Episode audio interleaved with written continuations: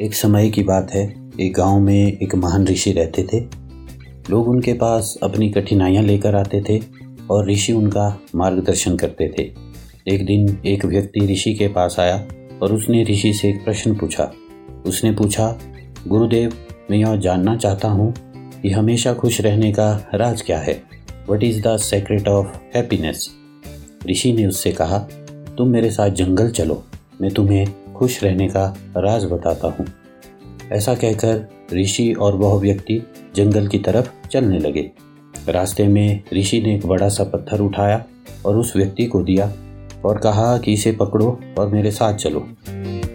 उस व्यक्ति ने पत्थर हाथ में उठाया और वह ऋषि के साथ साथ जंगल की तरफ़ चलने लगा। कुछ समय बाद व्यक्ति के हाथ में दर्द होने लगा, लेकिन वह चुप रहा और चलता रहा। लेकिन जब चलते चलते बहुत समय बीत गया और व्यक्ति से दर्द सहा नहीं गया तो उसने ऋषि से कहा कि उसे दर्द हो रहा है। तो ऋषि ने कहा, इस पत्थर को नीचे रख दो।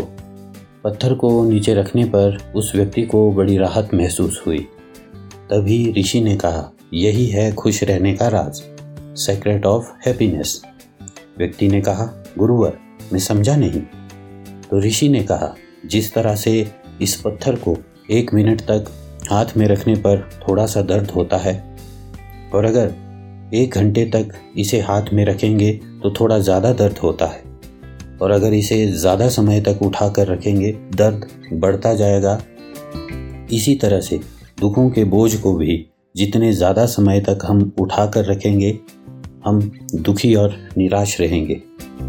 यह हम पर निर्भर करता है कि हम दुखों के बोझ को एक मिनट तक उठा के रखते हैं या उसे ज़िंदगी भर। अगर तुम खुश रहना चाहते हो तो दुख रूपी पत्थर को जल्दी से नीचे रखना सीख लो और हो सके तो उसे उठाओ ही मत।